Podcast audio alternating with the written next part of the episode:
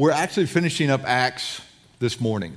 Uh, we've been doing this series now for several months, The Kingdom Now. We're walking through Acts, and we're actually going to wrap it up. And I know you're, you're thinking that's a lot of chapters because a couple weeks ago uh, we were in Acts 17, now we're going to go all the way to Acts 28.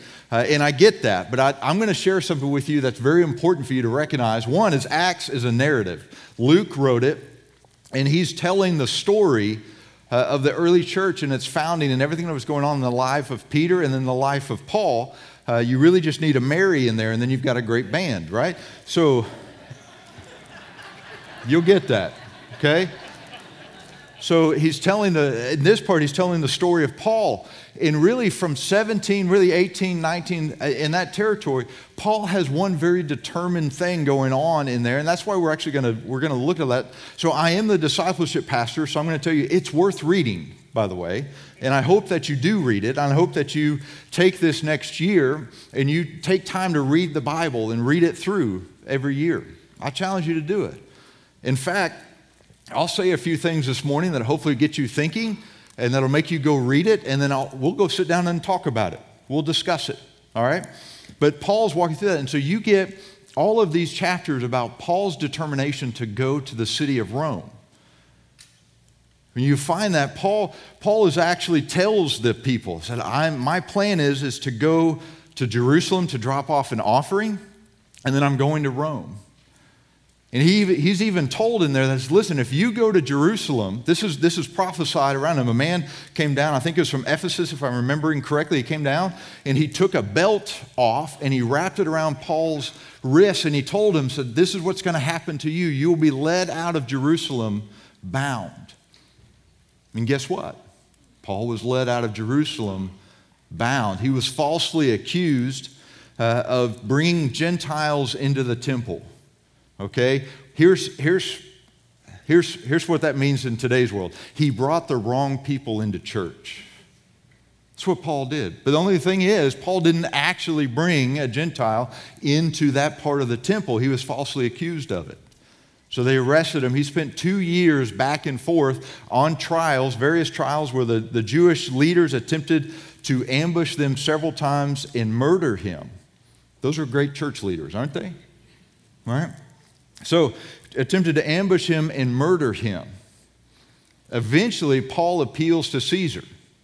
Why would Paul appeal to Caesar? Because he wants to go to Rome. It's actually not necessarily because of his innocence, although he is innocent of what he's being charged with, or the hope that he would not pay the bribe that uh, I think it was Festus wanted him to hopefully would pay. They left him in jail for two years. He eventually appeals to Caesar so he can go to Rome. And so that's what we're actually going to pick up in Acts 28 is, is Paul's journey to Rome. In fact, he, he set sail eventually. So he spent two years in prison at this point. He sets sail to go to Rome, and he's on a ship. And against his advisement, they go on. It's, it's headed into the winter time. It may be more like our November.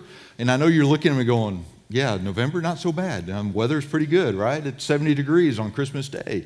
Come on now, there's no winter in this time. But Paul gets on it, and they hit a horrible nor'easter wind that actually shipwrecks them on the island of Malta. All right? So we're in Acts 28. They've, they've shipwrecked on, on Malta, the island. This is what they find out. And we're going to be in verse 11. And I'm going to read this, uh, starting there. At the end of three months, so they've been on the island now, shipwrecked there for three months. At the end of three months, we set sail on an Alexandrian ship which had wintered at the island, and which had the twin brothers, that's Castor and Pollux, you know, the, the Gemini sign, as we, we call it. Uh, I don't know if you're supposed to talk about that in, in church, but I did, so all right. It's in the Bible, okay? It's in there. We can talk about it. Uh, the twin brothers for his figurehead. After we put in at Syracuse, we stayed there for three days. From there, we sailed around and arrived at Rhegium and a day later, a south wind sprang up, and on the second day, we came to Puteoli. You have to say that. You know they're in Italy, so you got to throw a little Italian accent in it. I don't know how good of an accent it is, but you want to you want to do that. There we found some brethren, and were invited to stay with them for seven days, and thus we came to Rome. Uh, and the brethren, when they heard about us, came from there as far as the market of Appius in three inns to meet us. And when Paul saw them, he thanked God and took courage. When, he entered, when we entered Rome, Paul was allowed to stay by himself with a soldier who was guarding, guarding him. Now, if you skip ahead to verse 30, we're going to finish this out. This is the final part of Acts. And he stayed two full years, so he's on four years now of imprisonment, two full years in his own rented quarters, and was welcoming all who came to him, preaching the kingdom of God and teaching concerning the Lord Jesus Christ with all openness, unhindered. So that's Paul's current situation. Now, that's not just Paul's current situation. I wonder if we took a moment and we looked at Paul's situations leading up to this. This is a lot to go through. So, this is 2 Corinthians chapter 11. So, I'm going to give you, again, if you hang out with me, you know I like history a lot. I like to, because listen, the Bible takes place in history. Okay, it's not a collection of, of stories and things that someone brought together to try to communicate something it actual these people existed. They're real. They lived inside of history as we know it. There are things taking place in that. And so before paul um, headed to jerusalem he wrote a letter which was depending on, on your term it may have been the fourth one he actually wrote to the church in corinth. By the way the church in corinth had a lot of problems. Took a lot of letters interactions with paul to get them straight. And no i mean i don't know if they ever actually got straight. But this is the second one as we call it 2 corinthians 11 this is Paul's list of what had happened to him since becoming a Christian, right? 40 lashes less one, five times. He was beaten by the, the Jewish people, right? They would always do 40 minus one just in case they miscounted, because their, their law said they couldn't go over 40. So they did 40 minus one. Beaten with rods three times. He was stoned once that's rocks. Okay? This isn't a he did inhale thing, it's not any of that. He was stoned once. If you're familiar with first century stoning, you'll understand you're not supposed to survive one stoning, okay? He was shipwrecked three times. One of those left him drifting in the sea for a day and a half. So we're going to add one to that by the way. So he was actually shipwrecked four times. Countless dangers, robbers, the Jewish people, the Gentile people. By the way, that covers everybody. Uh, wilderness, at sea, everything. Sleepless nights, hunger and thirst, cold and exposure. And then he talks about the emotional strain of leadership, caring for all of these churches and these people that he was, he was witnessing to and leading and trying to encourage in Christ. That's not a, not a bad advertisement for Christianity, isn't it? You know? Hey, come follow Jesus. You could be shipwrecked. You know? But yeah, I look at that, and you have to keep asking this question what in the world? What, one question I have what would your list be? Right? Now, in, in the United States, we've, we've gotten away from the idea of the public beatings, right? So we don't, we don't really live with the fear of, of being beaten with rods. We don't. We don't live with that. But what, what would our, our list be? Whether it's broken relationships, whether it's, it's people in our lives who've betrayed us, whether it's, it's failures, whether it's been losing jobs, whether it's whatever that thing is. What would, what would your list be in there? And so, in reading this, after he wrote this letter and he described all of these things that, that he went through to the church in Corinth, he went to Jerusalem where he was arrested, and we, we walked through that. He, he went ahead with it. And you've got to ask yourself, why in the world, why in the world did Paul endure this? Right? Why would he do this? Why would Paul go through all of this? Why would Paul be so committed to something, to doing something? That he would expose himself to all of these things again and again and again. Here's a fascinating one, a question for you to think about. Paul was a Roman citizen by birth. Okay, again, we don't necessarily understand or because we don't have the same things taking place here in the United States that he did there. He was a Roman citizen by birth. It afforded him some incredible powers and abilities simply because of that. The reason he could appeal to Caesar is because he was a Roman citizen. But it wasn't just that he'd paid for his citizenship, he'd actually been born a Roman citizen, which actually gave him another leg up in all of that. Why wouldn't Paul have exercised his citizenship more often?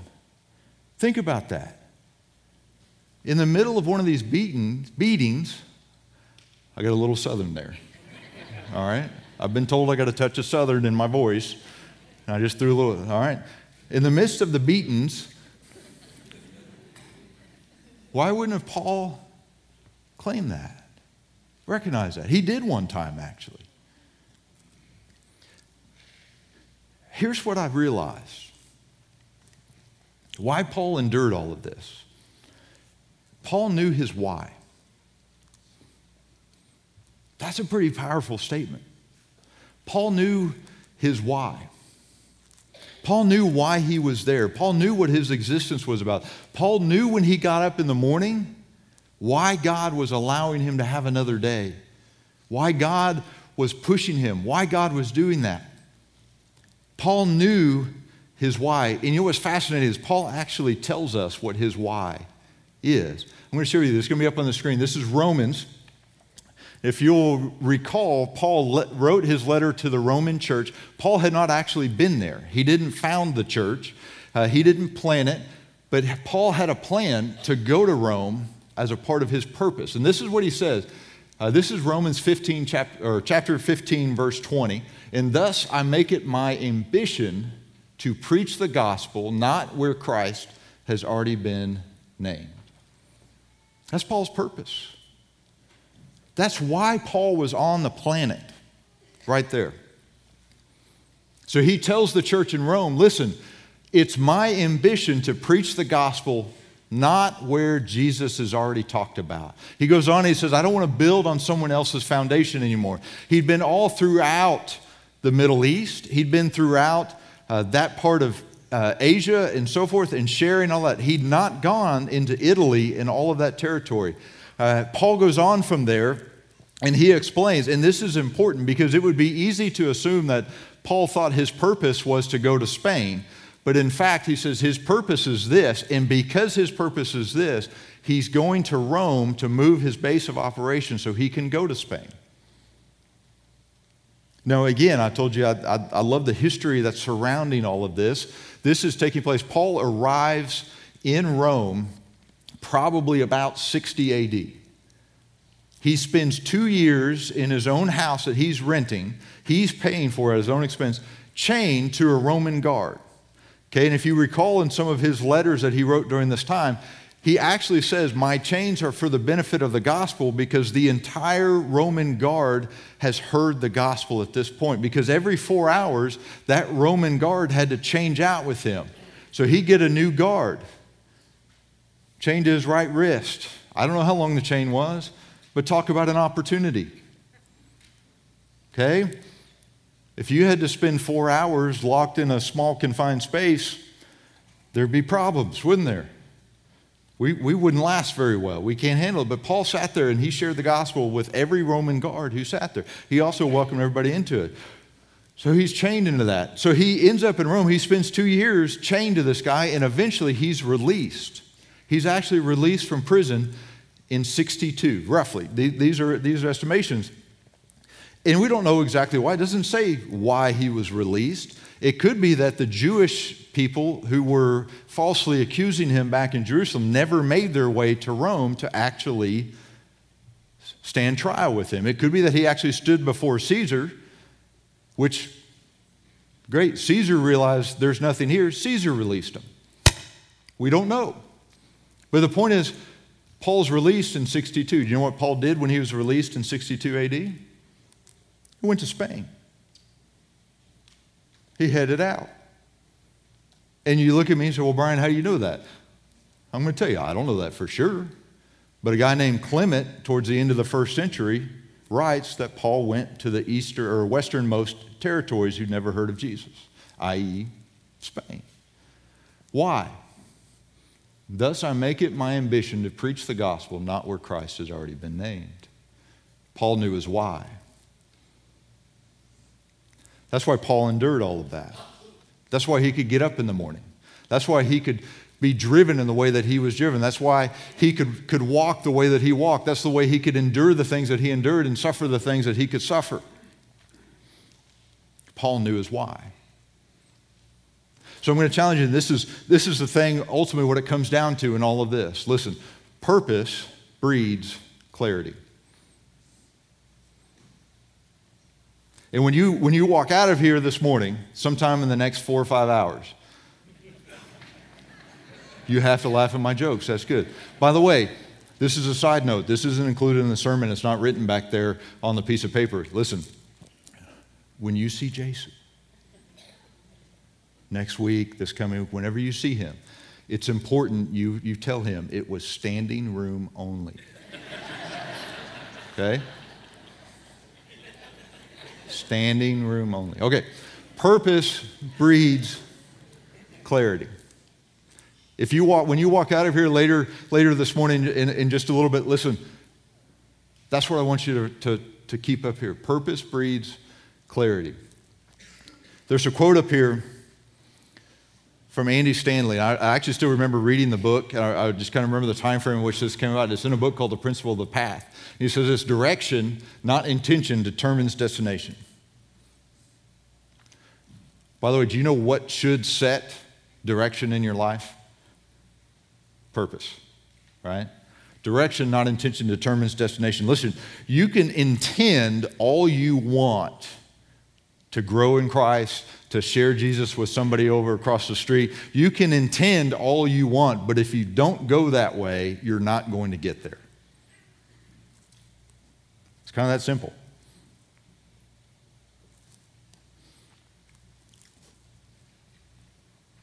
You can get on the interstate to go to Alabama or, or wherever you want to go. But if, your if your destination's Alabama and you drive north, really doesn't matter what your intention was. Yeah, I remember, I remember one of the times that I was driving back to, uh, to Springfield before my family was able to move out here and visit them. I actually took a wrong turn. I added I wasn't paying attention. Actually, I think there was a couple state troopers traveling alongside of me, and they made me so nervous that I wasn't paying attention to what I was doing, which is kind of sad because I wasn't like I was speeding or going crazy or anything like that. But I ended up taking a north, north highway when I needed to be going west. It didn't matter that my intention was to, to drive west to Springfield. I was driving north towards St. Louis. Sadly, it took me about 45 minutes to realize that. Now, I'm not, I, I'm not going to tell you how that ended up, but direction, not intention, determines destination. Purpose breeds clarity. Clarifies a lot of things in our lives. It clarifies our circumstances. Purpose is going to clarify the circumstances around us, how we react to them, how we look at them.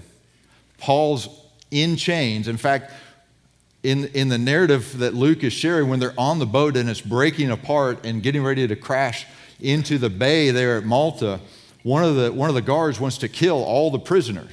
Now, Paul's the only one on the boat who was sitting there going, Guys, we shouldn't do this. Hey, guys, we shouldn't. Hey, you really, this isn't a good idea. No, by the way, I've been strengthened by God. He's given me a, a sight that everybody who's on the boat will be protected and live through this. And then when some of the sailors started to try to lay, put down a, a, a rowboat, a, a lifeboat, as you would, and get away from the boat, he said, Hey, listen, if you leave the boat, you leave the protection. So they cut the thing away. Purpose breeds, it gives clarity to your circumstances. It gives you the perspective to deal with those things. Listen, you can't control all the circumstances around you, but you can control how you respond to the circumstances around you. It breeds clarity in our choices. Let me ask you a question. What if there was something in your life that you could lean on to let you know what to say yes to and what to say no to? Be pretty cool, wouldn't it? Purpose brings clarity to your choices. It, you don't necessarily escape the consequences of those choices, but it helps you determine what the choices are you should make. Now, let me, let me pause there and make sure you understand something. Let me talk about two different purposes that exist in our lives there's God's general purpose, Okay? God's general purpose, it's an overarching purpose for everybody to know Jesus. That's his desire. It drives everything. You read the Bible, it's, it's thick with it. From Genesis into Revelation, God's general purpose is his son, salvation. Okay? Underneath that umbrella, God has a specific purpose for you and how you engage in that plan and how he wants to use you. I'm going to have to break it to you, but probably winning the lottery and becoming wealthy beyond you ever, ever dreamed is not probably God's specific purpose for you underneath his overarching plan of sharing Jesus with the world.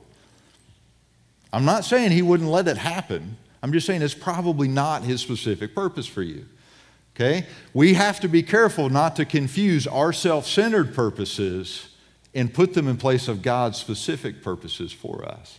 Because purpose breeds clarity. Self centered purposes just breed confusion in our lives. Okay? Purpose breeds clarity.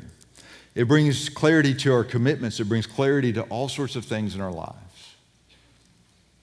And so, when you read this, when you look through at the end of Acts, and we talk about this, the kingdom now, where do we go from here? And that's really kind of the title of this message. Because Acts 20 out, 28 closes out with this. You have eight chapters of the story of Paul trying to get to Rome. And then in these short little verses, it just tells two years worth of story of Paul sharing the gospel. Why? Because he, he knew his why. So, as you get ready and you walk into the new year, why does this matter? Where do we go from here? Because this is the final message in, the, in this Acts series. Next Sunday, we'll be back towards our regular schedules. Uh, Jason will be uh, beginning a new series. It's going to be really exciting and neat coming into the new year. So, how do we end this? Where do we go from here? What do, what do we do with this? So, I want to ask you a question What's your why? What is it? What's God's specific purpose for you under his plan of salvation? How does he want to use you in that plan? What's your why? Why do you get out of bed this morning? You know, again, sitting down there and I was thinking about this message and, and, and reflecting on that, I recognize there's so many things that God's doing right now. And I see it and I'm excited. I'm excited for what God's doing. There's times early in the morning I, I wake up and there are those of you in here, things going on inside of the church with the people that are on my heart and my mind, and I'll stop and I'll pray for them while I'm laying there in bed.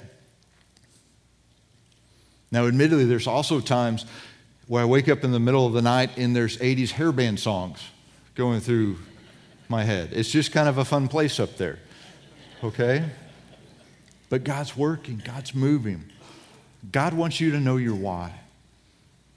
God wants you to, to recognize that thing and be driven by that. Do you know what mine is? And I'm going to share you mine. As we as a church, as a staff, and as a whole, we believe Clearview has a why from God.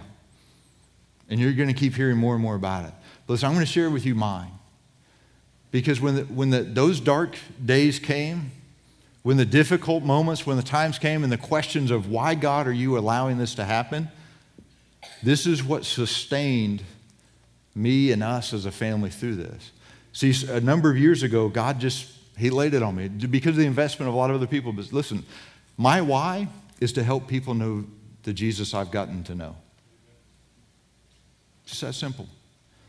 If you want to ask me why I'm here on the planet, I'm here to help people get to know the Jesus I've gotten to know. Because He's pretty awesome. And by the looks on some faces that are out there, you don't know the same Jesus that I've gotten to know. Because he's incredible. Paul knew his why. And so I'm going to close out. I've got two questions I'm going to ask you, challenge you with. How would your life be different in this coming new year, 2020? Okay? It's the year Barbara Walters has been waiting for. Okay? That was a good one. That just came right. right. Yeah. Listen, in this coming year, how would your life be different if you knew your why and you lived it? Now, listen to me. I'm going to uh, understand something in this. Okay? And I understand that this is going to sound mildly controversial. Start. I'm going to challenge you with a statement uh, as you think about that. What's your why? Paul was not a missionary, not in the sense that we define missionary today. That's key. Paul was not a missionary, he was not a career missionary. He was not called to go to a particular place and live there for the rest of his life sharing the gospel. Paul was a businessman who knew his why, which was to preach Christ where he'd never been preached before. And that drove him to go city to city, town to town, in his using his business. What was his business? His business was tent making. Now, this is fun. Go find it in the scripture. Go find it in the New Testament. Read it. And I'd love, I'll have lunch, coffee, breakfast, whatever you want to do. We'll sit down and we'll talk about it. Paul was a businessman whose why sent him to be on mission throughout the world. What was Paul going to do when he got to Spain? I will tell you exactly what Paul was going to do when he got to Spain. He was going to open up shop and welcome everybody he, he met into a conversation about what his why is why he was there to support. How did he support himself in his own rented quarters? Well, the believers probably helped him out, but he probably started making tents in Rome. He was a businessman called by God to something greater. So, you know what? When you look at your why, it's not a call to leave the business you're in, it's a call to bring your why into the business and let God use you. So that's, that's question number one. As you, you walk out of here, I want to challenge you this week. How would your coming year be different if you knew your why? Here's second question. How would the community and surrounding areas of Franklin be different if you knew your why? You see, God, God's plan is that every single person around here has a chance to hear about Jesus. And He wants to use you to do that. You're not responsible for their responses. You can't make them choose to follow Jesus one way or the other, but you can be responsible for your why and how God wants to use you for that. How would the community of Franklin be different if you knew your why? We're going to close out in prayer. And we're going to have just a little bit of time. Um, John is going to come up here and, and, close us out here in a few minutes, but we're just going to take a little bit of time. And I want those two questions to just sit on you a little bit.